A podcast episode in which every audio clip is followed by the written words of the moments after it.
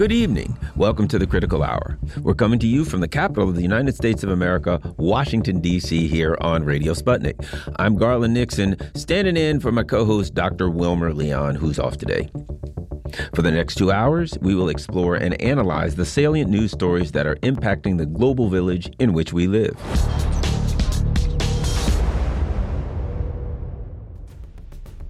Elon Musk has stated that he will allow former President Donald Trump to return to Twitter. Also, President Biden's disinformation board reminds some of World War One era propaganda and persecution of dissent. Joining us now to discuss this subject is James Carey. James James is the host of the Left is Dead podcast, which you can find at left is dead dot com. James, welcome back. Oh, good to be here. As long as we're allowed to be here, I guess. Exactly. Well, we can be here. We just have to be silent the whole time because, you know, right. We might say something that's unacceptable. So let's start I with this. Ukraine. What do you what do you think about the Musk-Trump Twitter thing? So Elon Musk is saying, you know, it's wrong. Trump should not have been, you know, uh, stopped from being on Twitter. What are your thoughts? I mean, I just think this is Elon's kind of ploy to, you know, be in the spotlight as always. This is not to... Um, different from anything else he does. Obviously, he's buying Twitter as a started as a joke, and here we are, you know. Um, but I think Elon understands the crowd he's appealing to now, and I, but I think they'll be disappointed if, if and when he takes over. I'm not one hundred percent confident he will at this point, but I don't know. I, I think that he's right. I don't know that Trump should have been banned. He was the president, after all. He's the first president to be banned from Twitter. And um, I, I just wonder that the people putting their faith in Elon at this moment, I feel it's a bit foolhardy because I don't trust him to actually do anything. I'm not one hundred percent confident he'll actually go through with the purchase of Twitter at this point. I certainly agree with you. I think, you know, people, it's kind of like an any port in a storm feeling where yeah. people are afraid, they're concerned, they see, you know, kind of a totalitarian state taking place, and they see one person say something. He says the right thing. Hey, I think we should have free speech. I'm buying Twitter. And people are like, all right, I'll let Trump back on. And we hear the, oh, and I call them the fascists, the ultra liberals now saying, oh my God, he might allow free speech. He might allow people to say things that are not allowed to be said. This is terrible. And to, I, part of it is watching the reaction from the ultra liberals. And that's what I call them. I mean, if ultra nationalists are fascist, then ultra liberals, in my opinion, are fascist, just a different strain of fascism. To watch their reaction, I think, uh, unfortunately, and maybe even inappropriately, it inspires some people to support Musk and say and, and believe that he's going to do the right thing. I'm not saying that he will or won't. We'll, time will find out. Because they're like, they're like, well, if those people hate him, he must be doing something right, James. Yeah, I think so. And that is really, that's a lot of our politics now, isn't it? It's just, I'm making the other side mad. Um, and my concern about Musk is, you know, again, this is the guy who bids for contracts alongside Jeff Bezos to the U S government. Um, he's a guy who shuts down union organizers anytime they appear in his factories. So he's not really any type of free speech warrior, obviously, you know, and he's no type of anti-government crusader. And I just think that it's foolish to put your faith in them. But, yeah, a lot of people, it seems like their politics are what will make my opponent most angry. And I think a lot of people have mistakenly attached themselves to Musk through that. It's foolish to trust him because, like I said, this man is deeply connected to the United States government. You know, this, this will be a government outlet, basically, because of how much money he receives from the federal government. So I, I don't trust him to actually be responsible. His methods for what he plans to do with Twitter seem unlikely, like getting rid of ads and trying to be in every country still while making free speech here. Um, but yeah, I think we put our, a lot of faith in these people. It's just like Donald Trump. I'm not a real believer in Donald Trump, but some people were, and some people liked him just because he made the other side angry. Uh, I think it's foolish to put your faith in billionaires, period, obviously. But I I think that we have, we have this politics now where it's just, I want to, that's why a lot of people want back on Twitter. They're tired of not being able to own their enemy on, on social media platform because they're all stuck on Gab or whatever. Politico dot com has an interesting article, Why Biden is in Danger of Replicating Woodrow Wilson's Propaganda Machine. The administrator's new disinformation board is falling into all the same traps as a disturbing World War One initiative. I will say this. The article makes some good points, but still around the edges, if you read it, it still has this idea that it may be okay to have this thing as long as they define it a little better, as long as they clarify the role. And I think that's in, in error. Anyway, your thoughts on the comparison to World War One, to Woodrow Wilson's um, uh, C P I and the Scary Poppins and the Disinformation Board. Yeah, this the author of this piece, um, John Maxwell Hamilton and uh, Kevin R. Kosar, I saw that they put, you know, they were not confident in who was appointed to lead the disinformation board, right? Right. They're, well, we want someone more even-keeled and who doesn't, who hasn't made partisan comments. You know, um, there's been comments about Hunter Biden being Russian disinformation, the laptop and everything. They want someone even-keeled, but I think there are a lot of, there, one, there's nobody like that in the United States. It's impossible. Anyone to reach that position of power wouldn't be nonpartisan. It's like saying the Supreme Court is nonpartisan. And but I do think they are right that this does kind of eerily, you know, reek of World War One. Um, and I want to say this is the, the radical liberals are kind of people who support this because they're so afraid of Russian disinformation or whatever. Uh, you know, it'll be. If you're like, a, if you consider yourself a leftist and you're among these liberals, you will be silenced at some point. And we're seeing the equivalent of digital Palmer raids right now. This is what's happening to like Mint Press and Consortium News when they cut off their PayPal, right? This is the same thing as the Palmer raids when they came in and busted up socialist presses. The actual voices that are going to be punished the most, and we see it now that there's a real war going on that the United States cares about, are anti-war voices, are people who don't want to start more aggression in Europe now, essentially. All of a sudden, it's important because it's Europe, I guess. We could talk about Yemen. We could talk about Syria, as long as we didn't get too popular. But now everyone cares about Ukraine. So I see a lot of similarities because there are, I mean, we've already seen independent media shut down since twenty sixteen. They've all been kicked off social media. They've all had to find new revenue streams or just they disappeared. So the raids have started. I mean, it's just digital now. I, and I don't think anyone in charge of that, whether they're Republican or Democrat, honestly, is going to do anything to protect real anti-war voices because somebody with any type of actual fairness isn't going to be put in a position that high. There's no way you can find someone nonpartisan and put in a position that high because they've gotten to that position by doing you favors. Just as it said, you know, Wilson's guy, Creel, did by writing great stuff about him during the campaign. You know, one of the thing issues I have with this discussion, this style of discussion in this particular article in Politico is there is an implication, there's an inherent implication in it that the U S is an honest actor, that the U S government is somehow trying to do the right thing. They say, to be clear, a democracy p- depends on the government's provision of facts, whether trade statistics or transparency on what it is doing. The United States empire has completely gone to the, you know, I mean, has completely moved to lying and and squashing dissent and squashing information. So we what we have is a war on critical thinking, a government that literally says we're going to put out lots of lies. And if anybody says something that's true, we're going to stop. We're going to call it in disinformation and stop them.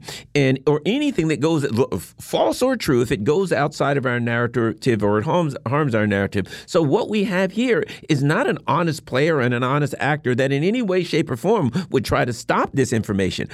What we've got is a bias actor that's working to stop alternative narratives. And they don't come out and say this in that article, James. Yeah, exactly. And that's what they're up against. You know, it is what is propaganda besides an opinion they don't agree with. I mean, we know that, as I mentioned, Mint Press and Consortium News, those aren't media outlets connected to Russia in any way, but they were shut, you know, they're cut off from their funding. And we know that this is happening because they're offering an alternative narrative to the Ukraine war. And I see that being the biggest, you know, this is a huge danger to them. And we talk all the time about how the U S is the global system, you know, global market system is basically play by our rules or you'll be kicked out of it and destroyed. And that's apparently what, you know, the information is now part of the market. Since everyone is online, information is now valuable. And I see the U S trying to dominate that just as they've dominated the narrative around the world and dominated the world's economic system with Western capitalism. I think that they're trying to do the same with information now. And that is how it always is. It's framed as, well, the New York Times is fact-checking. The Washington Post is fact-checking.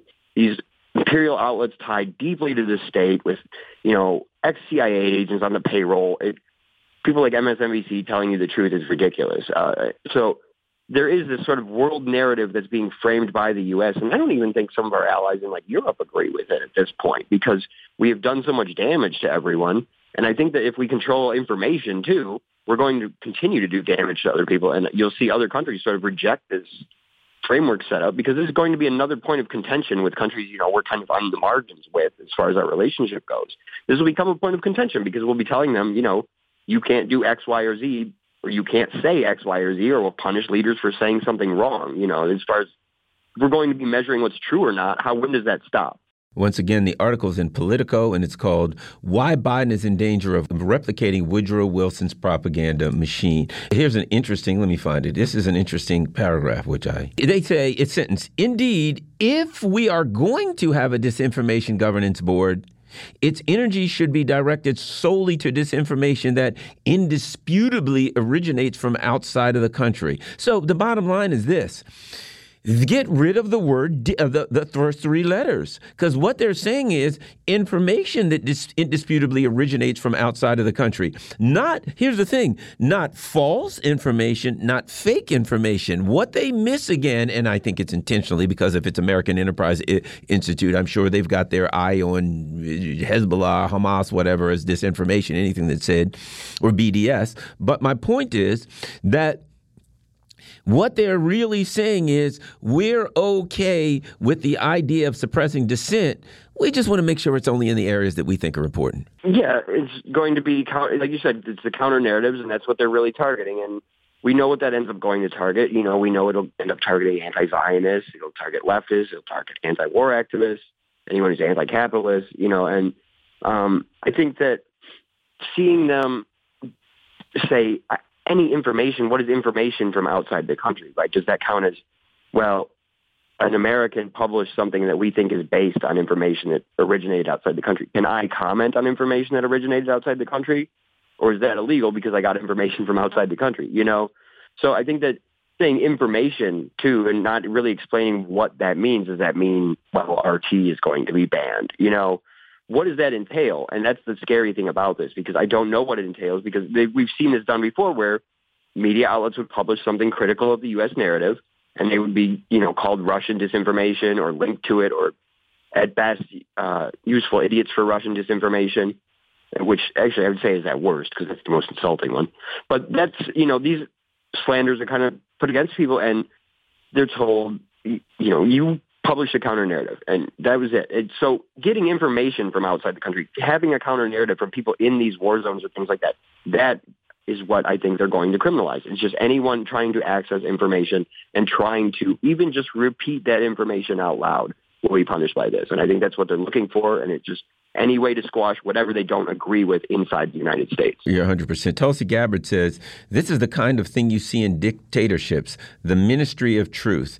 I think that, to me, and we've got about a minute, I'll get this from you, it's not necessarily just about a dictatorship. A totalitarian government, such as the one that we have now, is centered around an ideology or ideas as opposed to a dictator. It's not one person. It's the woke ideology. It's the neoliberal, neoconservative conservative ideology. One minute, your thoughts. Yeah, I think that's it. Everyone just kind of reaches consensus where it's, well, this is it. This is the neoliberal way. Now that we've had Trump, right, it's just defend the Clinton, the Clintonite order. We have to keep the Clintonite order intact. Uh, yes, it was better before that, but now all we can do is hold. And I think that's a conservative position. It's a conservative position to try and just hold on to a bad system because you're afraid of a worse one. So any liberal doing that is actually, they are conservative now. I, I'm sorry. But yeah, I think that's what we'll see more of. Well, and I argue fascism for this reason. The thing about, interesting thing about fascism is it borrows. Fascism borrows rhetoric from the left. It borrows rhetoric from the right. It borrows rhetoric from populism. Fascism borrows rhetoric from anywhere because none of it is genuine. So it says whatever it needs to say to, to get you to follow the, follow it. And I just, I make the argument now, this This ultra-liberalism that we have is just fascism with a flower on its lapel instead of, you know, a white hood or a Nazi uh, uh, swastika. But, of course, we apparently, unfortunately, we got those, too, now. So thanks a lot. We've been talking with James Carey. He's the host of the Left is Dead podcast. And you can find that at left is dead dot com. You're listening to The Critical Hour on Radio Sputnik. I'm your host, Garland Nixon. More on the other side. Stay tuned.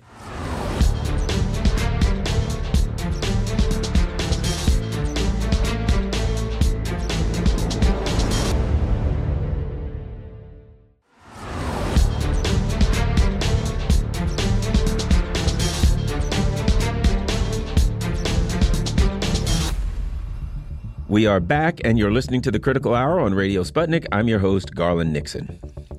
In what amounts to sanctioning the E U, Ukraine has turned off a third of the gas flow from Russia to Europe. Also, President Zelensky commemorates Victory Day by sharing a picture of a Ukrainian soldier donning a Nazi S S insignia patch on his uniform. A person who's probably not surprised by the, the, the latter issue going on there is Dan Lazare. Dan is an investigative journalist and author of many books and a friend of the show. Dan, welcome back to The Critical Hour. Uh, thanks for having me. Well, great to have you back. So Ukraine, they're citing a force majeure, which basically, for the, those of you who don't know, a force majeure just simply means some outstanding issue, something that happens that is out of your control, like a war or a, a, a comet striking the earth or something like that. And the Russians are saying, no, we don't know anything about any problems. Everything's flowing normally. And it seems to me that the E U has been gas sanctioned. Your thoughts, Dan Lazare? Well, I mean, it seems that uh, that, that the Ukraine is is uh, moving to block off uh, Russian gas shipments to the West, uh, to Europe, uh, to deprive Russia of a source of, uh, of revenue. Uh, it kind of makes sense as a wartime maneuver, frankly. I guess if I was in his place, I, I would do the same thing.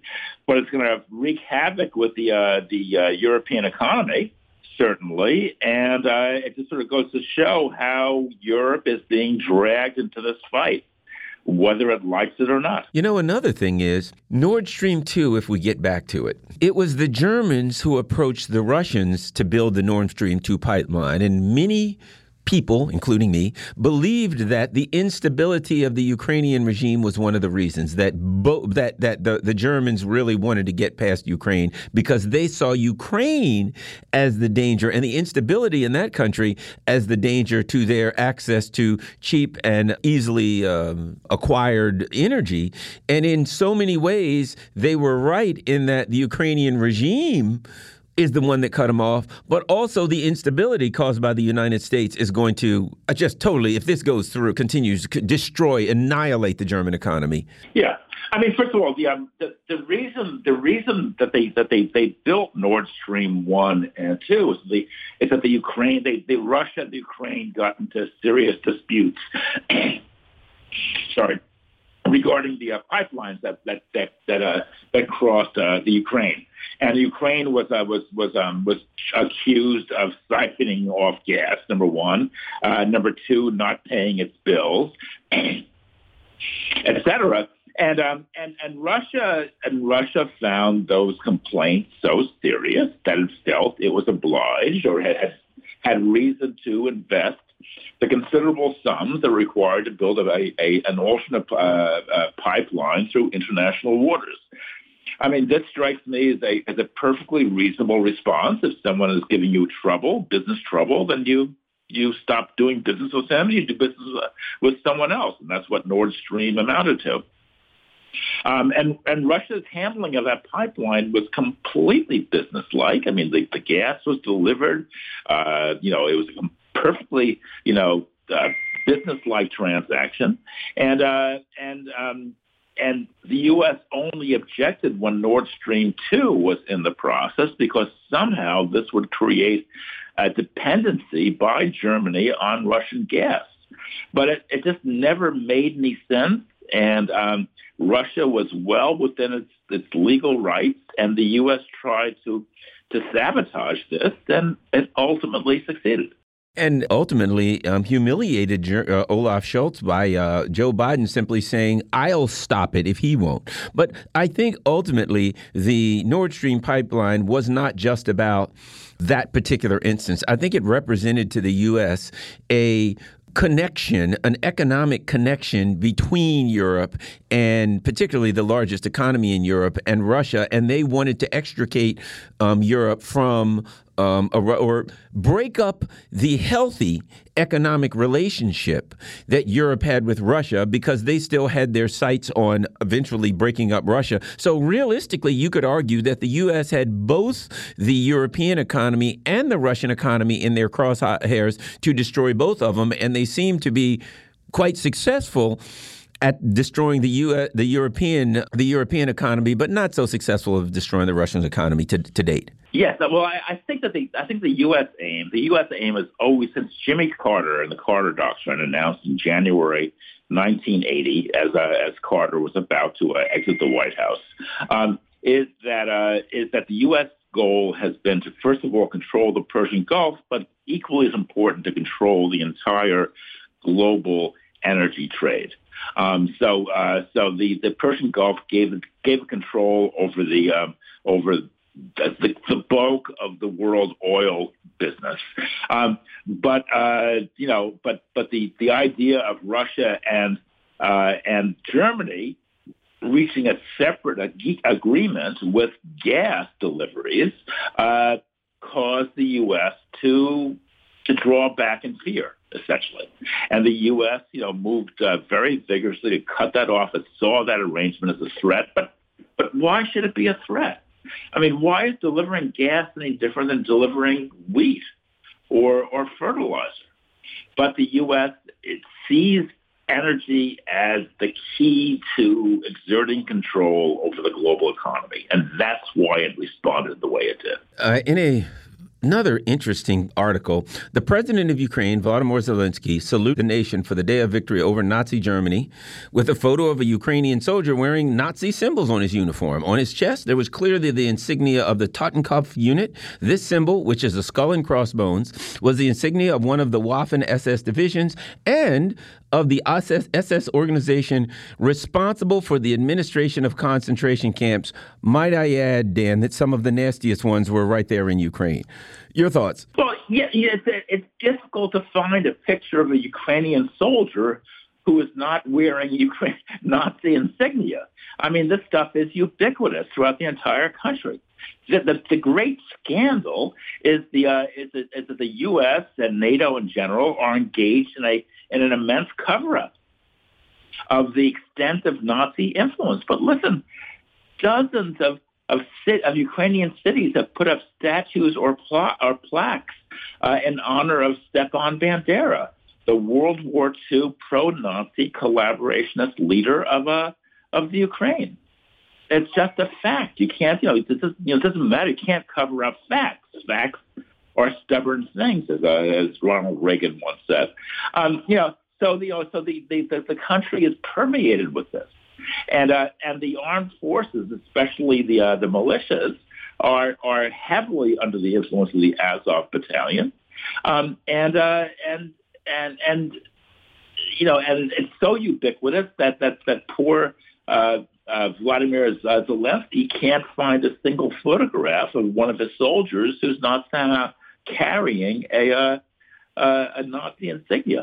You know, I, I, just, I just saw before there's a the uh, a woman named Ekaterina uh, Prokopenko, the wife of Denis Prokopenko, the commander of the Azov Battalion in Mariupol, uh, was meeting with the Pope to try to plead with him to intercede in his in her husband's behalf um, and uh, to arrange an international rescue.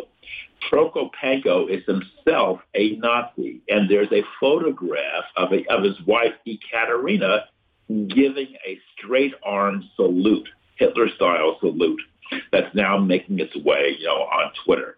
You know, so we've got to be aware of the political character of the people the U S is aligning itself with. This is not just a a small scattering of ultra-rightists. This is a major presence. You know, Dan, and there's something even uglier here.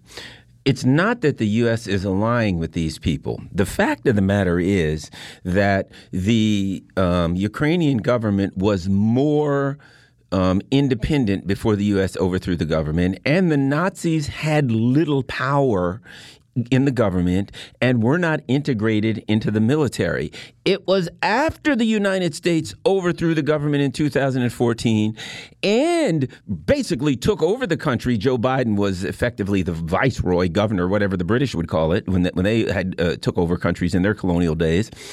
But it was after the U S took over the country that the Nazis were integrated into the military, that the Nazis rose to real power. So it is fairly obvious to me, Dan, that the U S intentionally empowered the Nazis because they were anti-Russian. It was, you guys hate Russians. That's fine if you're Nazis. That's wonderful if you're Nazis, because Nazis hate, Ru- hate Russians. We're going to empower you. We're going to try to turn the whole country into a Nazi country because they hate Russians, in the same way that we empowered the Al-Nusra Front and the other groups in Syria. It was the same kind of thing. But here's the truth. These are Nazis, Dan. They are Nazis. They are, but they are honestly Nazis. I mean, Denis Pro, uh, Prokopenko, the commander of the Azov Battalion in Mariupol, is an honest-to-God, straight-arm-saluting Nazi. Just as, you know, the, the U S, you know, the U S-backed Golbadin, Hekmatyar in Afghanistan in the eighties, and he was an honest-to-God, you know, uh, Islamist terrorist who got his start throwing acid in the face of unveiled co-eds at Kabul University in the nineteen seventies. The U S worked arm in arm with al-Nusra in Syria in the uh, in the twenty-teens. And now it's working arm in arm with Nazis in the Ukraine. There is just no doubt about it. There is no question about it. The evidence is voluminous. And it doesn't matter how much the U S tries to blame it on Russian propaganda. Did the Russians hack Zelensky's uh, uh, uh, uh, Twitter feed when that picture of the, uh, the Ukrainian soldier with the Nazi emblem uh, cropped up? Is that is that is that Russia's fault? Russia, Russia, Russia. You know, it's just it it just makes no sense, and it's quite clear that with that the U S, it's quite clear the kind of forces the U S is aligned with here in the Ukraine. I also think in the long term, this is going to be something that will haunt, haunt the U S and in particular the Democratic Party for many years, you know, as they, which they so do love to do, call people white supremacists. Remember, they call, said anyone who voted for, John, for, for, for Trump first beca- was a deplorable, but then they became a Nazi. So as they call everybody white supremacists, as they call all of their enemies Nazis or whatever the case may be, Be. It's going to be difficult in the future to make that argument. I believe that people are me. I can name one people, me, that people are going to continually remind them, wait a minute, Ukraine has been the, the hotbed. You can find article after article where Nazis from all over the world and white supremacists have been traveling to Ukraine under the U S power for the last several years. Dan. The, the, the Ukraine actually has an international brigade, uh, which um, and, uh, now uh, uh, numbers in the tens of thousands, composed of foreign volunteers, many of which are fascist. So the Ukraine is a kind of is turning into a kind of fascist international. It's the opposite of the Spanish Republic in nineteen thirty-six to thirty-nine, when left-wing international volunteers, you know, you know, flocked to Spain to, to fight on behalf of the Republic. Here we have international fascist volunteers flocking to the Ukraine to fight, you know, against the Russians. And the result is you'll have tens of thousands of people who are receiving advanced military training, uh, who are, you know, who, whose Nazism will, will only intensify as a result of that experience, and then they'll go back home.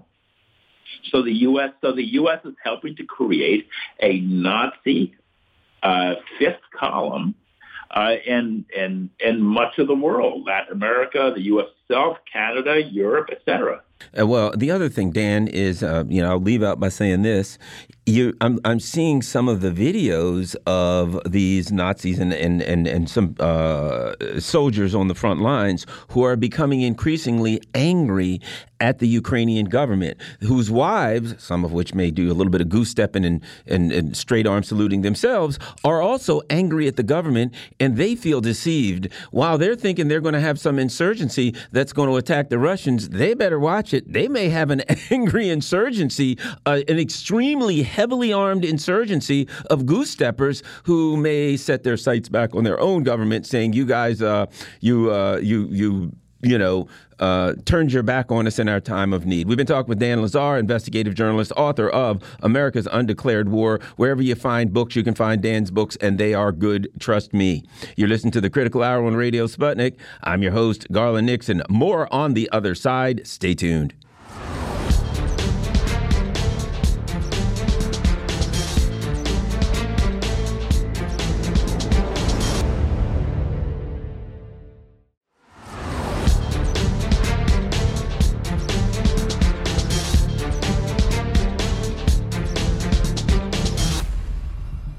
We are back, and you're listening to The Critical Hour on Radio Sputnik. I'm Garland Nixon. China has rebuked the U S for changing the wording on its website regarding the One China policy. Also, President Xi Jinping has talked with French President Macron about the path to peace in Ukraine. Joining us to discuss this, we have K J No. K J's a peace activist, writer, teacher, and a friend of the show. K J, welcome back to The Critical Hour. Thank you. Pleasure to be with you. I want to start with this. I find this interesting. Chinese President Xi Jinping on Tuesday held a phone conversation with French President Emmanuel Macron as both sides agreed that, that related parties should support Russia and Ukraine to resume peace through negotiations. Here's what I find interesting if I add a little bit of history in here. A couple of things to throw in. Number one, Um, the U S rattled uh, France's chains with when they uh, stole a bunch of submarine deals from them with AUKUS. France has a history in that General de Gaulle pulled out of NATO. He recently, Emmanuel Macron won an election, but by the time people were voting, you know, like they voted and then they headed to the streets to um, to push back because they were some so unhappy with him. And Macron's also a guy who has referred to NATO as brain dead. I see France as a possible Um, hedge, very, albeit a small one, to U S the U S move to um, I was going to say pivot to Asia, but they don't, those neocons aren't even pivoting anymore. They just attacking everybody. But at any rate, your thoughts on all the things I'm bringing up with Macron and the history of France and why I think this could be of some value. Yes, I think it's a small opening. It's significant. I'd add two more uh, facts to what you already pointed out. That first, it is correct. I think they still feel very resentful around AUKUS.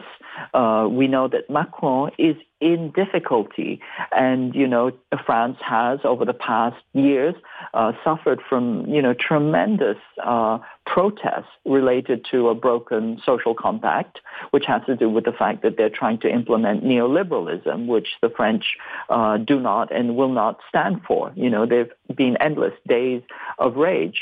And we're, you know, in certain sectors of France, you're looking at a kind of failed state anarchy uh, from time to time. But the other piece is that Germany is also split and divided. You know, the Germans haven't got their stuff together yet. And so France is stepping forward. Uh, and the other piece, and it's, you know, as you point out, it's a historical piece. It goes back to de Gaulle, but even before that, you know, the French have a beef against les Anglo-Saxons, and they don't like the fact that how they've been treated, how they've been given uh, second-class uh, status. Uh, and, and, you know, this is a potential for another uh, freedom prize uh, moment, if you will. Yeah, I think that, um, t- to be quite frank, if you look at this thing from ethnicity, that AUKUS was the Anglo-Saxon empire, the, reconst- the attempted reconstitution of an Anglo-Saxon empire, leaving out the people like the French and the Germans who aren't, um, you know, who aren't English-speaking nations. That that. In in and of itself, it's like when the U S and England saw the rise of China, they felt motivated for whatever reason to reconstitute their Anglo-Saxon empire, and to and therefore there's no place in it for Germany or France. And I think particularly with M- M- Macron wisely seeing what's on the horizon, I think he's looking up saying, man, it's going to be a long, hot summer. Food's going to be high. Gas is going to be high. And these French people are not going to be happy. Possibly he's trying to get out ahead of some of that. What do you think? Absolutely. And there's the other thing that he's facing is that he wants to uh, increase the retirement age. Now, the French have worked hard and, you know, they've had a revolution. And in fact, a couple of them trying to uphold their workers' rights, they will not go gently into that good night when Macron comes at them and tries to take away their worker pensions or makes them work, you know, five years longer than they're used to working. And so there will be massive protests. Macron is trying to get ahead of that. And he knows that his best chance of improving, stimulating the economy is to have good relations with France, uh, with China, because China is the, you know, is the tide that is lifting all boats.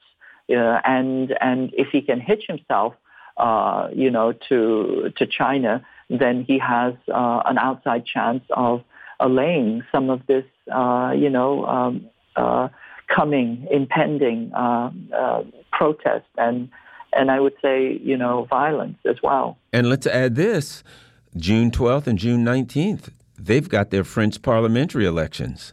Their ensemble legislative elections, as they as they call them. Jean-Luc Mélenchon is certainly has his eyes on the prime ministry, and I think that's going to be of consequence. I think he's trying to at least project an air of competent foreign policy, of a competent and uh, reasonable foreign policy, as opposed to simply being going along. I think he has to co- somewhat show some independence and sovereignty, whether he'll do it after the elections or not. But I think that's a factor, too. What do you think? Absolutely. Yes, it's definitely a, a factor. So certainly domestic politics, domestic pressures and contradictions, uh, as well as some kind of long-lasting, you know, historical, um, you know, uh, resentment as well. All of these are factors. But uh, it's, a, it's, you know, it's promising in the sense that if Uh, France, as part of the Eurasian continent, uh, has better relations with uh, China, then that opens up space for the other European nations to also go along, and that will go a long way in uh, de-escalating some of the tensions that we're seeing on both sides of the Eurasian continent right now. Yes, I agree. It does it does provide some political cover for others, especially especially with France being probably, I would argue, the most powerful um, military on the uh, Uh, you know, behind Russia, obviously, of of, of but uh, of Western Europe. Here's something important. The Philippines, the new Marcos era is starting in the Philippines, and I think the um, the U S is not very happy about that because uh, certainly they won't be able to put their missiles in there, and Marcos is going to, I, I would argue, he d- don't get me wrong, I'm not turning him into, you know, the second coming of Gandhi by any stretch of the imagination, but he seems more inclined to have a reasonable um, position towards China. Your thoughts on what that means for China and the U S and the uh, the Pacific nations? Yes, I think it's uh, very true that they will have, uh, you know, good or better relations uh, with China. Uh, certainly, it will be a continuation of the Duterte administration, which was nationalist, and it, uh, uh, you know, kind of sought to steer its own course. Uh, and, uh, you know, refused to be overtly, overtly sycophantic uh, to the United States. And the U S is not happy about this. They'll certainly bring up Marcos's or Marcos's family's past, and they'll also try and cover up the fact that Marcos Senior, uh, you know, was, uh, you know, total despot because he was a client for the United States. So all of that history will be whitewashed and redone. But once again, you know, Marcos is uh, successful largely because he brought on Sara Duterte as his vice president, who brought him, you know, the south of Philippines into the uh, voting booth. And I think that this is, um, you know, this is uh, a win for the Philippines. Certainly they can do with a lot of help and trade with China. And it's a loss for the United States. On the one hand, it had, you know, a rising, a new chess piece on the board, a knight in South Korea with the uh, uh, election of Yoon Suk Yeol. And now they've, uh, it looks like they may be losing a, a large major piece uh, on the left, on the west, in the Philippines with uh, Marcos. Certainly, uh, he will not be doing the bidding of what uh, the uh, the opposition candidate who had, you know, overtly and openly stated that she would pivot to the United States. Would I be wrong to compare this to the Solomon Islands from this perspective? The Solomon Islands, basically, their argument was, we're poor, you've never helped us, and China's saying they got money and they'll help us build infrastructure and do things that we can't afford to do. That's the direction we're going in. If you if you look at Marcos, you know, he was said he's going to continue the build, build, build infrastructure program. So he's saying, I want to build infrastructure. The U S, the only for infrastructure you guys want to build is military bases, which doesn't do me any good. So China is willing to help with infrastructure. And to me, uh, to, to add this, it's kind of like Africa and other nations. We're seeing countries say the U S wants to bring bombs and bombers, but the Chinese want to bring infrastructure and business, we're going to go with the infrastructure and business. And it's like what the two offer is more uh, is a better option for most countries. And that kind of upsets the U S. But it makes sense. Absolutely. It makes total sense. You know, the Chinese viewpoint of security is mutual, comprehensive and sustainable security. And it's largely built on win-win cooperation, including trading uh, and mutual development, including, uh, you know, assisting Um, countries with building up their infrastructure. They know what the challenges are. They've had to do it themselves, and they're very, very, uh, you know, uh, willing to help, uh, you know, other countries develop their infrastructure. You have to build up an infrastructure. You have to build up, you know, the means of production uh, in order to start to regain wealth and a certain measure of sovereignty. On the other hand, what the U S is offering is uh, geostrategic blocks. You know, you're with us or against us. And that is the framing that they're bringing to all the ASEAN countries. You know, you have to join us. Uh, otherwise, we will make, uh, you know, your your life very difficult for you. It's what John Mearsheimer has said. China is not a threat. The threat is the United States. And the threat is if you don't join with us, uh, you know, your your economy and your, your uh, you know, your governance will be at risk. And so, you know, the, the certainly the Philippines, certainly the Solomon Islands, uh, all of these countries are seeing the writing on the wall. They're seeing the rising multipolarity. They're hedging their bets, and they're deciding that, you know, we have good relations with China. Let's keep it that way. Why should we uh, throw everything, you know, onto the gambling table and, and bet that a losing empire that is becoming more and more uh, desperate is the right way to go? I think that's some of the calculations that's going on. Just one other thing is that the U S had actually engineered uh, a lawfare case, that is a legal warfare against China using the South China Sea and using the Philippines as a pretext. Duterte refused to go along with that ruling, refused to use it. And he said, you know, let's just have our own bilateral relations with China. We'll figure things out. Well, that will work out in the long run because China wants to share and develop the South China Sea in a win-win fashion, and that was what has been that that was what had been happening before the U S and C S I S became involved and started to try and, you know, create uh, a schism between the Philippines and China. And so I think we're seeing a reversion to the norm, and uh, hopefully this will signal good things, mutual development, mutual prosperity, or at least the prospect of that for both the Philippines and China. Uh, we definitely need to touch on this. China's foreign ministry on Tuesday slammed the United States for changing the wording on the State Department website about Taiwan, saying political manipulation will not succeed in changing the status quo over the island. Well, you know, Garland, this was so mystifying and, and absurd. When when I and others saw it, you know, this was changed over a few days. But this is the public-facing statement of the United States towards China and Taiwan.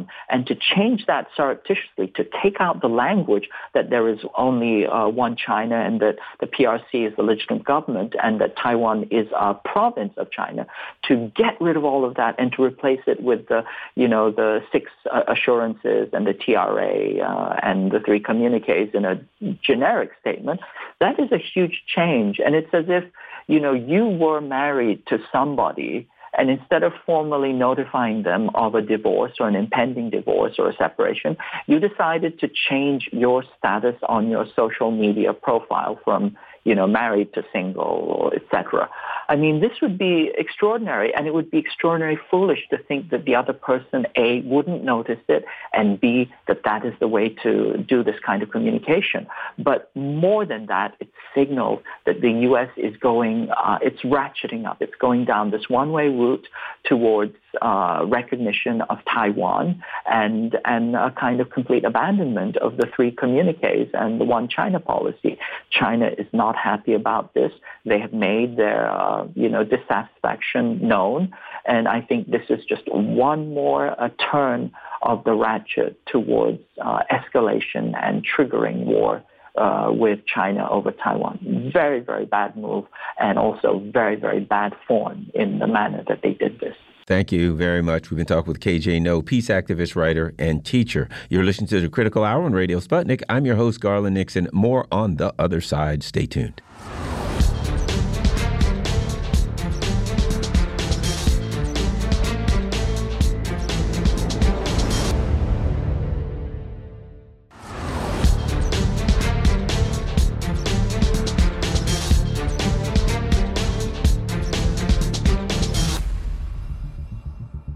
We are back, and you're listening to The Critical Hour on Radio Sputnik. I'm your host, Garland Nixon. The House of Representatives have passed a forty billion dollars bill with additional aid for the Ukraine military crisis. Also, President Biden has revived the World War Two-era Lend-Lease program for Ukraine, creating a debt that will likely never be paid. Joining us now to discuss this, we have Nick Davies. He's a peace activist and author of Blood on Our Hands, The American Invasion of Iraq. Nick, welcome back to The Critical Hour. Yeah. Hi, Garland. Thanks for having me again. On Tuesday night, the House passed a nearly forty billion dollars bill for new Ukraine aid as Washington continues to escalate its role in supporting Kiev in its war against Moscow. The measure passed in a vote of three hundred sixty-eight to fifty-seven, the, with only Republicans voting against the bill. The interesting thing about it, Nick, is the Republicans voted against it because they wanted to add an extra eight billion dollars. Your, your thoughts on this, uh, Nick Davies? Yeah, this is, you know, it seems to me that um, Washington, Congress, uh, the administration, and to some extent, and certainly the corporate media, and um, I suppose to some extent the American people, um, are really just living in a kind of war psychosis right now, um, in which, um, you know, things that that really, you, you know, any, anyone objectively, rationally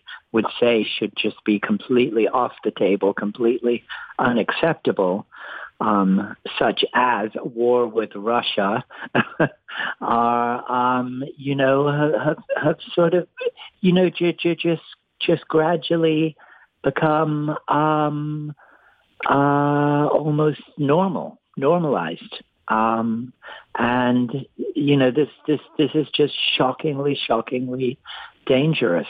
Um, at what point, you know, Russia has certainly as one of its top priorities for its uh, air force in Ukraine is destroying as many of these weapons as it possibly can before they get to the front lines of the war.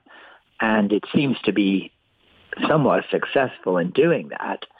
Um, which really just sort of reduces this to just, you know, almost a cartoon of of of the military-industrial complex that we are. They are manufacturing weapons. Um, Congress is paying them for them to the tune of tens of billions of dollars, and they're shipping them to Ukraine so that Russia can uh, blow them up.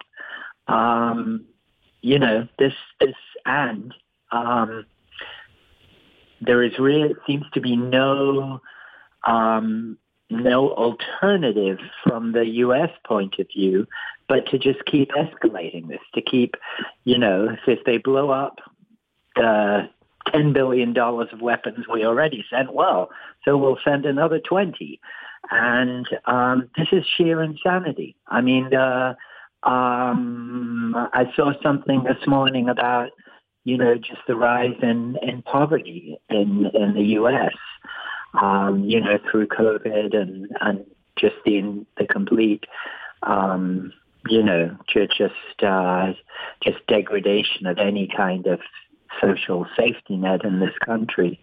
And, um, you know, and then, and then we're risking, and then they're, they're ready to risk, uh, in nuclear war, because at some point, I mean, if I mean, we're, we're damned if we do and damned if we don't here, because if the weapons get through and they succeed in really putting the screws to Russia, you know, then I mean, Russia is explicitly is explicitly has a policy that in that situation they would use nuclear weapons.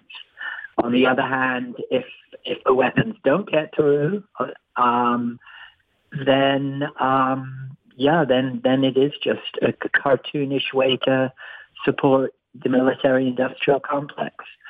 Um, you know, when you get back to what this is all about, here's the great contradiction. NATO was ostensibly put in place to protect Europe right, to create peace and stability between Europe and Russia. It was supposed to be a defensive mechanism to so that the Europeans wouldn't have to worry about being attacked by the Russians, right? And uh, I'm not saying what it was created for. I'm saying what the rhetoric was. The rhetoric was it was there to create uh, def- a defensive. In reality, it moved up to Russia's border. Russia says, hey, you're crowding us. Get off our border. And basically ask for diplomatic Uh, discussion, and NATO basically said, no diplomatic discussions happening here. We're going to continue to get armed closer and closer to your border. Russia's now acting in what I believe is a de- somewhat defensive manner. We sure as heck would on our border. And now this NATO that's supposed to be bringing peace, it, which is nothing but a tool for the U S, is doing everything it can to increase instability and war on the border of, of, of Europe. Your thoughts? Well, yeah, I, I, I would start by saying that um, as the first Secretary General of NATO, a British guy called Lord Ismay said, the purpose of NATO is to keep the Americans in, the Russians out, and the Germans down. And so, um, you know, it was it was partly to, prov- to keep America involved in, in Europe, um, you know, with all kinds of huge military bases all over the continent. Um, but also, also, uh, y- you know, the, the purpose was to, to, in fact, put Europe on the front line of um, a potential war with Russia, you know, by having two huge military alliances facing off across this Iron Curtain, you know, coming down right across Europe. Um, it, really, that, you know, that that was that was a tricky part of of the U S war policy to, you know, to, to keep it all over there, and um, you know, instead of instead of confronting Russia. Uh, you know, across uh, the Bering Straits from Alaska to Siberia, or, you know, the places where it would impact more directly on the United States. Um, and but but really, I mean, you know, I mean the the, the way uh, the way our leaders squandered the so-called peace dividend at the end of the Cold War is really just one of the great tragedies of, of, of our entire era, really, because, um, yes, after, you know, all these justifications for all all that war and military spending throughout the Cold War, you know, the Vietnam War, the Korean War, uh, wars in Central America, wars in Africa, um, and then finally, nineteen ninety-one, thanks really almost entirely to Mister Gorbachev, you know, who, who basically made the U S an offer it couldn't refuse to say, you know, well, yeah, we're gonna we're gonna dismantle the Warsaw Pact. We're gonna we're gonna disarm, and um, and you know, the whole you know the whole world can. can breathe easy now that, you know, there's not going to be a war between the United States and the Soviet Union. And in, instead, what did what did the U S do? I mean, to to to, to keep Germany down, to, to stop Europe becoming an independent um, pole in a multipolar world, um You know, it it it, re- it expanded NATO, as you said, right up to the borders of Russia. And why would Russia not? Why would Russia not be afraid? Why would Russia not see that as as a threat? Um, you know, and at the same time, NATO, which had not actually fought a war throughout the Cold War, you know, NATO was not involved in Vietnam.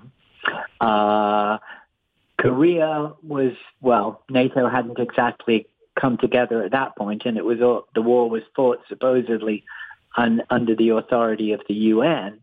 But so then, once the Cold War that justified NATO's existence was over, all of a sudden NATO was fighting wars. It was fighting a war in Yugoslavia. It was bombing, bombing Belgrade, bombing Serbia, and uh, invading Kosovo. Then, you know, in um, after after nine eleven, NATO explicitly for the first time said that because the U S was quote unquote attacked, not by any other country, you know, the collective defense required NATO to invade Afghanistan. Then we had Libya. So, I mean, N- NATO has now committed aggression on three different continents, um, and it has moved right up to the borders of Russia. So really... And can't we say that the truth is this, that there really is no NATO? That NATO is just another tool or an expression of the United States empire. It's a way for the U S empire to bring all of its vassal colonies in the Europe, on the European continent together in one spot and to pretend that they have sovereignty and they've all decided to come together. So now they just say, yes, the U S is going to do it and NATO, which just lumps them all together in one um, one umbrella. Uh, I mean, do you think I'm wrong in ar- making that argument? Um, yeah. It is absolutely an instrument of, of U S imperialism, um, and it's a it's clearly a calculation for all the other countries involved. I mean, the U K is, I would say, joined at the hip with the Pentagon in terms of this stuff, as it always has been.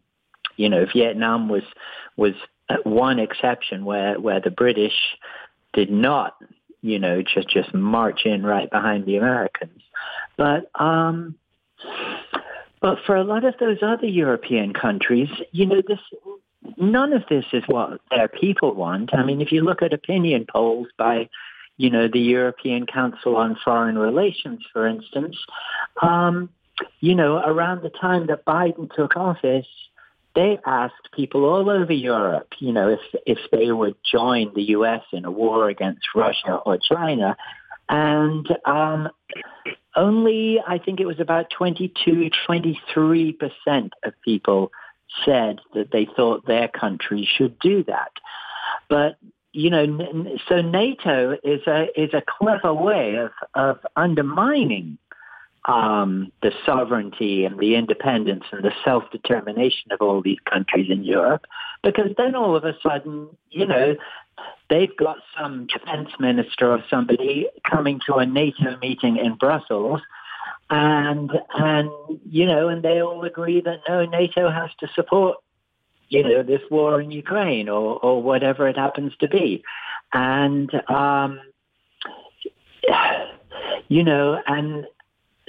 So, so, so the as you say, the independence, these the, the, the independence that all these countries in Europe are supposed to enjoy, and and and you know, which their people take very seriously, um, is completely undermined by um, you know by by their being corralled together in this U S-led military alliance. Yes. And and I would, uh, you know, say that it, th- there there's two so-called organizations in the E U that simply are granting the power of attorney for the European continent to the U S. The E U gives the U S power of attorney over their economics, and NATO gives the U S power of attorney over their foreign policy, and anything else is a joke. The idea that they're making their own decisions is very, very obvious. Thank you very much, Nick Davies. Nicholas Davies is a peace activist and author of a great book. It's called Blood on Our Hands, The American Invasion of Iraq. You're listening to The Critical Hour on Radio Sputnik. I'm your host, Garland Nixon. More on the other side. Stay tuned.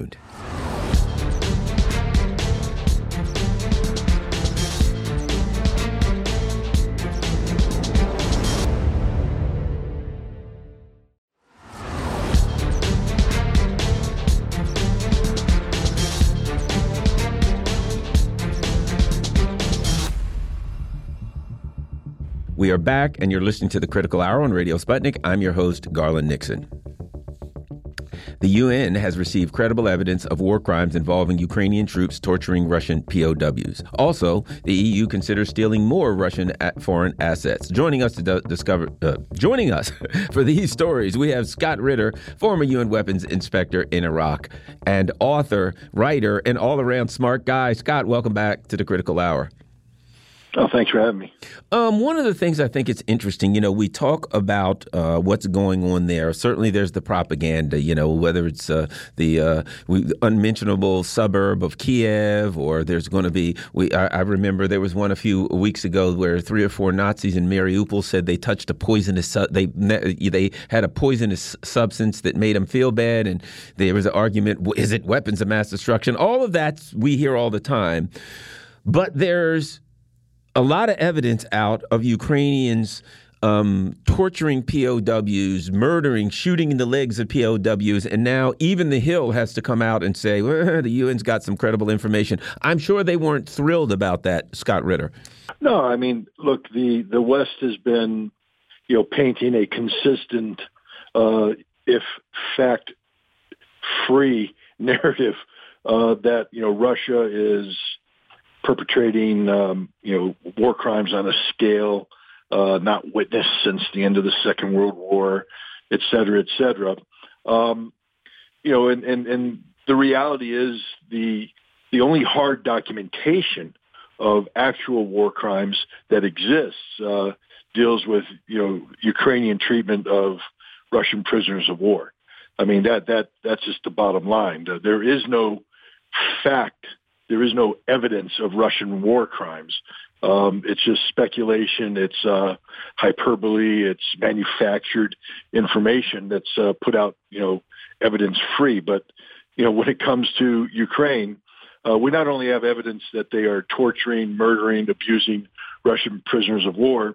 Uh, as the Washington Post noted, um, they're, conti- they're they're they're carrying out a continuous war crime in their use of human shields um, uh, as part of their uh, defensive strategy, that is to dig in their military forces in residential areas um, of, of Ukrainian cities and towns and insist that the civilian population remain. So they're turning the residential areas into legitimate military targets, and they're using the civilian population as a shield in an effort to Uh, deter, you know, Russian military action. Uh, so, you know, these are all well-documented uh, cases, and um, if there ever was to be an international tribunal pursuing war crimes, um, as we speak, the only people that could be successfully brought to trial would be the Ukrainians. In Orinoco Tribune, Fra Hughes writes, "The guilty must be punished, the innocent must have justice, the dead must be remembered, and the living must be held to account. Why we need war crime tribunals in Donbass." But one of the particular things I'd like to ask you about is this. I've seen video of some particular of uh, some British mercenaries, I guess is the only term, who have been caught. And it's interesting, after they get caught, you know, they were only the cook or the mop-up guy or, you know, they're carrying ammunition. When they get caught, none of them in any way were involved in any offensive uh, military capabilities or activities. And they're like, I just want to go home. Can somebody make a, uh, you know, a deal? And, and I'm like, eh, you went to war. You kind of knew how that ended up. And you weren't a soldier I- I- operating, defending your homeland or whatever. You went to another country. A, the, whatever happens in a war trial, I don't think they have protection. I may be wrong under international law. And number two, in Donetsk, I mean, these are people who lost fourteen thousand civilian, mostly civilians, over four, over four, five, six, seven years. I don't think they're going to be real happy about giving these guys the kind of disposition that they would be that they would that they are asking for. Anyway, uh, your thoughts, Scott? Well, first of all, let's just start with um, what I believe to be an absolute statement of reality. There will be no international war crimes tribunal ever. There is no court of jurisdiction. Um, neither Ukraine nor Russia uh, is a is a member of any any such jurisdiction. and uh, it is virtually impossible for meaningful investigations to take place.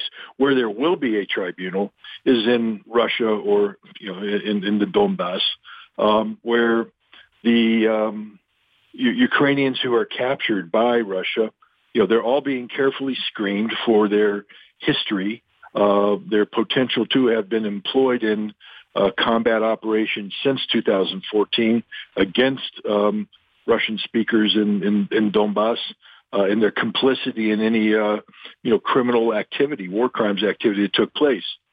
You know, there's several several kinds of prisoners out there. I've seen two British um, prisoners of war who were serving with the thirty-sixth Marine Brigade. Uh, both of these men had Ukrainian wives. Both men had lived in Ukraine for a significant period of time and had, uh, if not taken Ukrainian citizenship, at least had Ukrainian passports. I believe that um, any any fair tribunal will, will treat these men as legitimate prisoners of war. These the, these guys are differentiated from uh, members of the so-called International Legion, uh, the the adventurers who come over, uh, and although they sign a contract where they're ostensibly paid six hundred dollars a month by the Ukrainian government, uh, although we know by the uh, Lend-Lease Act being uh, d- debated by Congress, it's the U S government that's paying them, um, and they've been issued a Geneva card. Um, the international humanitarian law on this one is uh, is quite clear. Uh, the, the determination of their status as a legitimate uh, combatant will be determined by the Russians, who have already said they're not, and these guys will be prosecuted as criminals, not prisoners of war. Uh, and this is just a statement of, of reality. Uh, there will be no international tribunal. There will be a Russian military tribunal, and all mercenaries, all non um, legitimate Ukrainian military personnel, to include members of the Azov Regiment, which the Russians don't recognize as a legitimate um, extension of the Ukrainian military, will be prosecuted as war criminals uh, who who lack any standing under the Geneva Convention. Yeah, I, I think you are you're, you're correct, and and and let's not forget, what's the U S going to say? We came up with a designation of enemy combatants, and under the our designation, you have no rights whatsoever, no constitutional rights, no legal rights. You can be taken off to, um, even if you're an American citizen, as an enemy combatant. Under Obama, we came up with that designation. Doesn't matter. You're stripped of your constitutional rights. So it's going to be hard for an argument for the U S to make an argument, or any of the U S allies to make an argument, that the Russians can't designate them enemy combatants or whatever they determine and dispense with them as they see fit. Let me ask you this. What if we turn on the news, we hear that the Russians are on the ropes, and there, boy, the Ukrainians are launching counteroffensives, and uh, the Russians are struggling right now with the mighty and valiant uh, Ukrainian uh, military. What do we need to know? What's happening in Donbass? How do you see the current state of affairs? Well, I mean, it's, it's clear that Russia is carrying out a very deliberate um, offensive in the Donbass, which is designed to create a cauldron, an encirclement of a significant number of uh, Ukrainian troops. It's also clear that both in the north and south, Russia has uh, penetrated um, it, to the totality of its depth, a very extensive Ukrainian fortification belt. I don't think uh, people in the West understand Uh, what exists on the ground in Ukraine. You know, you keep hearing Western uh, observers say, talk about the, the open fields of, of the Donbass tank country. Well, maybe, except that for eight years, Ukrainians have built an extensive uh, belt of, uh, of concrete uh, reinforced trenches, concrete bunkers, in depth with supporting fire positions. And um, th- these these defenses have to, and these defenses oftentimes are linked through villages, meaning they, they extend through the village. So the, the homes and, and, and everything in the village are incorporated as part of this defensive belt. Um, this has to be eliminated, uh, punched through uh, before you can get into this open warfare. And uh, Russia has been doing this very deliberately, and they've succeeded both in the south and the north to punch through. They're now in the process of rolling up these defensive lines to create a um, a, a breach point sufficient to to to you know handle the transition or the transit of mobile forces, which I think will be uh, something we're going to see in the days, if not weeks ahead. Um, while this is taking place, The Ukrainian military um, has conducted extensive counterattacks in the north, in the Kharkov uh, region. You know, the, the Russians have concentrated. We, we should never forget that Russia started this fight with two hundred thousand men, and they have roughly that number uh, in place today. That's not a lot of people. Um, and Russia's fighting on an eight hundred mile front. Um, and so there's areas where Russia has concentrated considerable combat power, and there's areas where Russia has put forward a screening force. Um, and where these screening forces exist, uh, the Ukrainians have attempted several counterattacks, which have caused the Russians to pull back uh, to create a more defensible space um, to, to hold the Ukrainians in place. Uh, there has been no major Ukrainian breakthrough. Uh, I think the Ukrainian goal of you know, creating a situation that would require Russia to divert forces away from its, you know, primary objective has not, in fact, occurred. Uh, I think the screening forces are holding. Uh, but the bottom line is it's a race against time. I, I, I think the Russians are going to win this race. They're going to roll up the Ukrainian forces in the center. And then um, those counterattacking forces are in, at risk of finding themselves being cut off in the rear by, uh, by you know, Russian forces now. Uh, moving forward, it's, it's a very fluid situation. Um, never forget that the Ukrainian military, A, was very large, two hundred sixty thousand regular troops, hundreds of thousands of reservists, uh, well-equipped, well-led, um, well-motivated. And um, if you make a mistake, um, you know, they will slap you, and they will slap you hard. But tactical victories do not automatically translate into strategic outcomes. I believe that the Russians are not only achieving significant tactical victories on the battlefield, they're going to achieve their strategic outcome. The big danger here, though, is that with two hundred thousand troops, even once the Russians achieve their objectives in the Donbass, um, there's a limit to what they can do afterwards. They probably will be able to go on through Odessa and maybe link up with Transnistria in the south. But they, with two hundred thousand troops, they won't be able to control this large band and carry out offensive operations, ground op- operations into the center of uh, Ukraine or Western Ukraine. And we now have a situation where tens of billions of dollars of advanced weaponry are being provided to the Ukrainian military.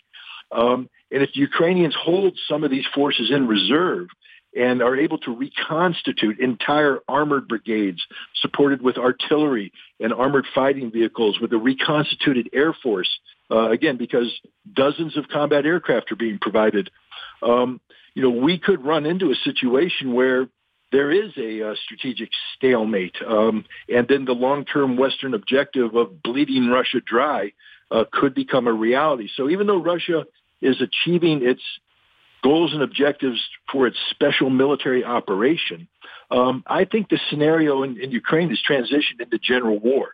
It's a proxy war between NATO and Russia, with the Ukrainian army being used as the foil.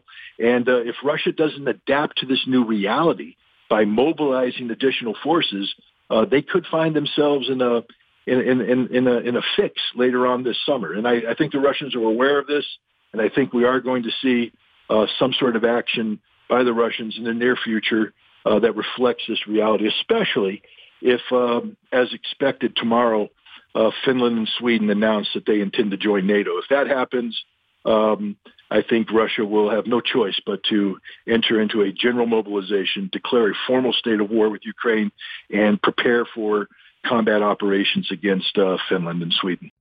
I think the other thing, though, is it has to be unanimous in order to allow Finland and Sweden into NATO.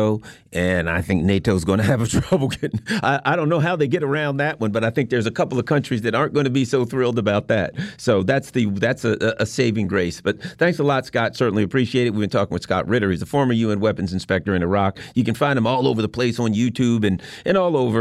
He's doing a lot of interviews these days. You're listening to The Critical Hour on Radio Sputnik.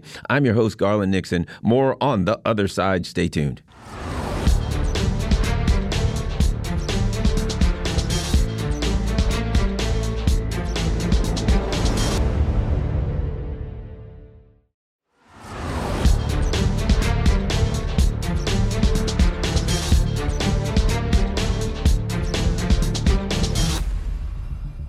We are back, and you're listening to The Critical Hour on Radio Sputnik. I'm your host, Garland Nixon.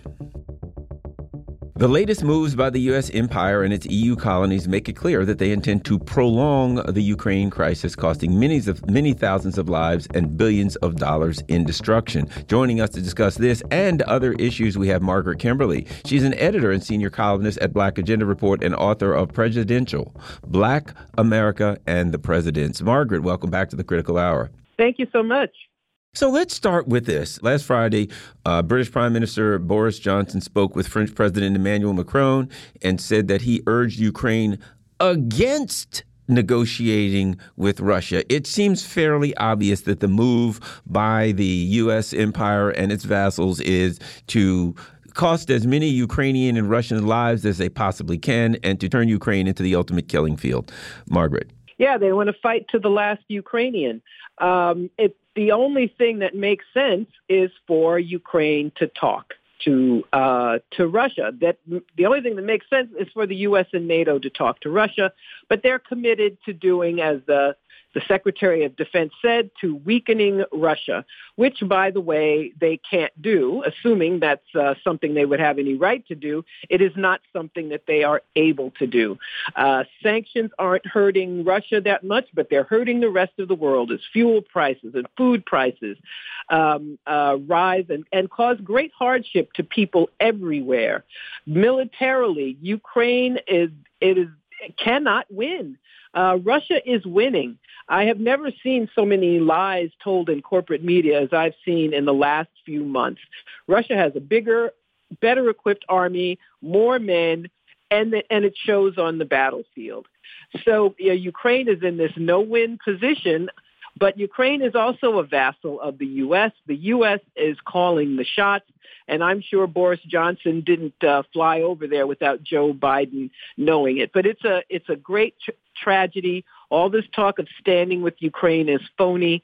The best way to stand with Ukraine is to encourage peace talks, because wars can also end with talks as well as with a military victory.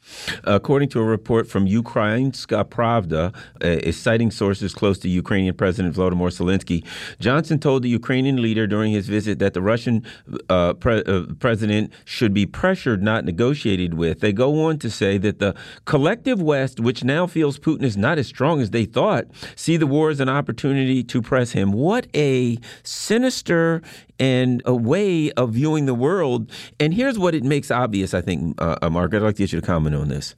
NATO was ostensibly put forth as the guarantor of peace in Europe. They were there to protect the Western Europe from the evil Russia and to make everything stable. And now we see that the allegations and assertions of Vladimir Putin are correct. NATO is an offensive uh, military operation, and they did intend on taking Russia out, breaking it up, and stealing all their natural resources. And it's obvious because Russia is now saying, has been saying, can we get a diplomatic end? And they say no. And once the war starts, they're like, yes, let's keep this war going. We can uh, all the Ukrainians will probably die. OK, fair enough. But the good thing is we think Russia might be we- weaker. Margaret. Yes, it's, I, I, I think it's you're absolutely right. It's, it's it's disgraceful. And everyone wants to call Putin a war criminal. Um First of all, American presidents can be called war criminals, but a war crime is being committed now against the people of Ukraine, and it's by uh, those forces who claim to care about that country. You're not going to weaken Russia. You're not going to get rid of Putin. These are all fantasies. We have this fantasy foreign policy, and they don't, it's clear, they don't have a plan B. Their uh, plan to uh, to weaken Russia with sanctions, to kill the Nord Stream two pipeline, has come at a great, uh, great cost, a great price that's being paid by people who can least afford it all over the world. But they don't have a plan B. And it doesn't matter, apparently, how badly this goes. They are not going to look at any other options uh, aside from this losing options, which means a loss of life and the destruction of a country, because Ukraine is destroyed. Um, I, Russia's not going to leave Ukraine. Why would they leave Ukraine? So now the country is divided. They're getting everything they did not want, and it's because of the U S and NATO, which is an um, an aggressive force. The other thing is there's an obvious contradiction. What we were told is Russia has invaded an independent, sovereign, sovereign and democratic nation, which should be able to choose their own alliances and make their own decisions. And now we're told we're going to make sure we're going to tell this independent, sovereign nation that they can't get peace. We're going to go tell them what they should and shouldn't do. And we're going to use this independent, sovereign nation as a battering ram to weaken Russia. I find it a, a very strong contradiction between the terms independent and sovereignty and what we see going on now, Margaret. Oh, absolutely. And Ukraine lost its sovereignty in twenty fourteen with the help of the U S, which took sides in uh, an ongoing dispute there. They sided with the right wing, helped to overthrow an elected president. Um, and uh, Ukraine became a de facto U S colony at that point. And that was the beginning of the ruin of that country. They've had an ongoing civil war. It's the poorest country in Europe. It has not prospered. It isn't a democracy. Uh, Zelensky has um, has jailed opponents. He's closed down newspapers and T V stations that don't support him. So nothing um, that we've been told about Ukraine is true. Ted Snyder at antiwar dot com writes, Joe Biden promised the world that he was opening a new era of relentless diplomacy. Either those words, those were just words, or Biden had lost control of his foreign policy. You are what your fo- foreign policy team's, team says you are, and his foreign policy team says that he's a neocon, but it's history. You also are Are what your record says you are, and his record says that he's a warmonger. Your thoughts on Joe Biden? I mean, they go country by, they talk about Russia, Iran, Cuba, Venezuela, North Korea, on and on. Joe Biden has no thoughts of, of, of diplomacy other than threatening and gangster diplomacy. Margaret. Oh, absolutely. And this is part of a longer trend where diplomacy is dead. Uh, this belief that the U S should and can control the whole world has been the driver of U S foreign policy for a very long time. It's very unfortunate. And despite his promises during his campaign, I guess none of Joe Biden's promises were worth anything, uh, to uh, return to diplomacy, because that they know that's what people want. They've done just the opposite. So during the Obama administration, they got the um, nuclear deal with Iran. Trump threw it away, and Biden is following Trump and has done nothing to resurrect uh, that agreement, which would do the world a great deal of good. They've continued this fantasy that, you know, some guy they plucked from nowhere is really the president of Venezuela. Um Uh, not returning to any of those nuclear agreements that the U S has had for decades with Russia. And now with Ukraine, they're they're undoing diplomacy. So Ukraine did what it should have done and started talking with Russia, and they were told in no uncertain terms that they should not do it. Uh, and this is a disaster. It's a disaster for um, for the uh, entire world. And I never thought, I was never a fan of Joe Biden, ever. Uh, I did not vote for him, I'm proud to say, but this is a bigger disaster than even I thought, despite my lack of respect for him. His foreign policy team are amateurs. They are n- none of them are very smart. Biden is not well, and none of this bodes well for uh, our country or for the rest of the world. Well, here's what I would say, Margaret. Diplomacy is incompatible with empire, especially an empire that's crumbling and is trying to hold on to a to you know a, a, a unipolar moment that is over. That that's what we're looking at. And to me, one of the, the, the glaring examples is Latin America, places which you've been, which the U S did in every horrible thing you could you could think of over the last couple of centuries. To hold on to power, murdering people, overthrowing countries, and bit by bit, the people have held on. They now have are taking control of their government with Lula, with uh, in Brazil, with on the move, with uh, um, um, moves now in Colombia. The U S may may make likely lose that. So, and you as you know, Nicaragua. I think that's an example of how things are changing in this world, Margaret.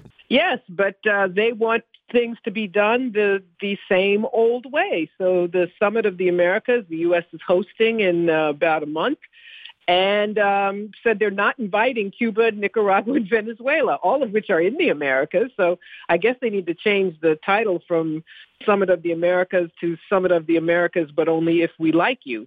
Um, and there are countries threatening to boycott, and I hope they make good on those threats. Because, and it is rather awkward, because the U S has sanctioned the leaders of these countries. Um, uh, Maduro has been sanctioned. Uh, um, Ortega in, in Nicaragua, and even their wives have been sanctioned. It's it's quite insane. So I guess it would be awkward to try to do those things and then invite them to this meeting.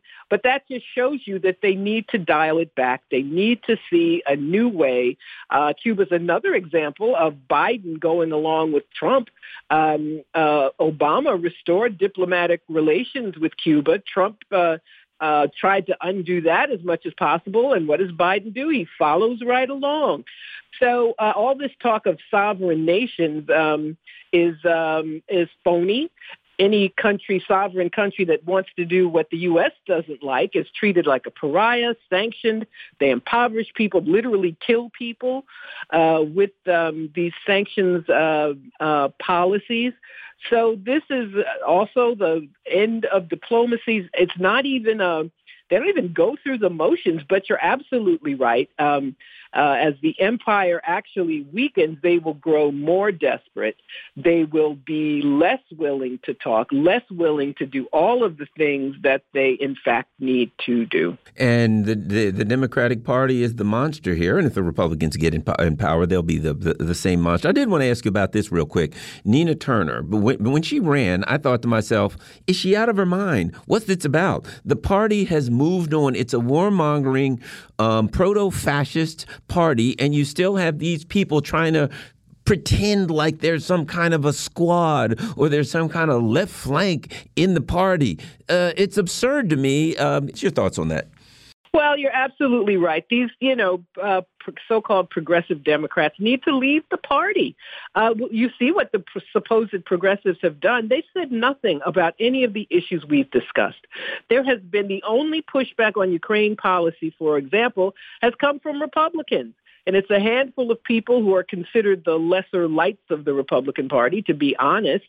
But uh, I'm not going to uh, go along with this horrible, dangerous policy because Marjorie Taylor Greene says that uh, our money should be sent here. That happens to be true.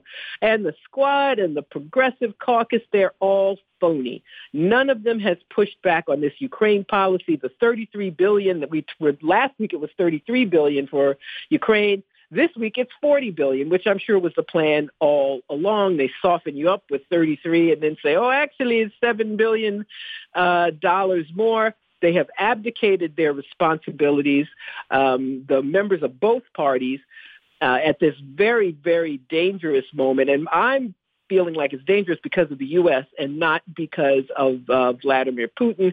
But Nina Turner and people like her, um, they need to just leave the party. And on the other hand, even if they did get in, what guarantee do we have that they wouldn't end up like the rest of them? You're right. And the, mo- the most we get from is tweets, uh, a strongly worded tweet. And in the midst of some horrible thing that the empire is doing, we like invade some country and we kill a bunch of people.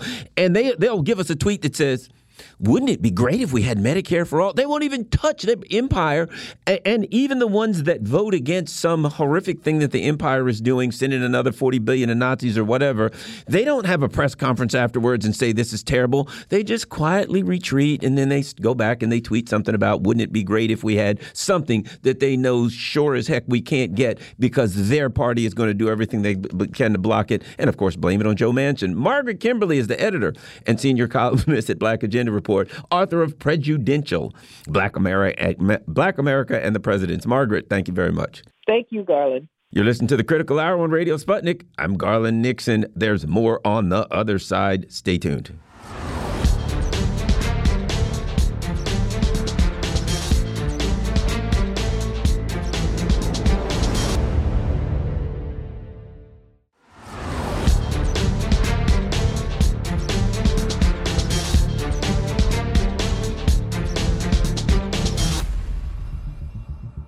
We are back, and you're listening to The Critical Hour on Radio Sputnik. I'm your host, Garland Nixon.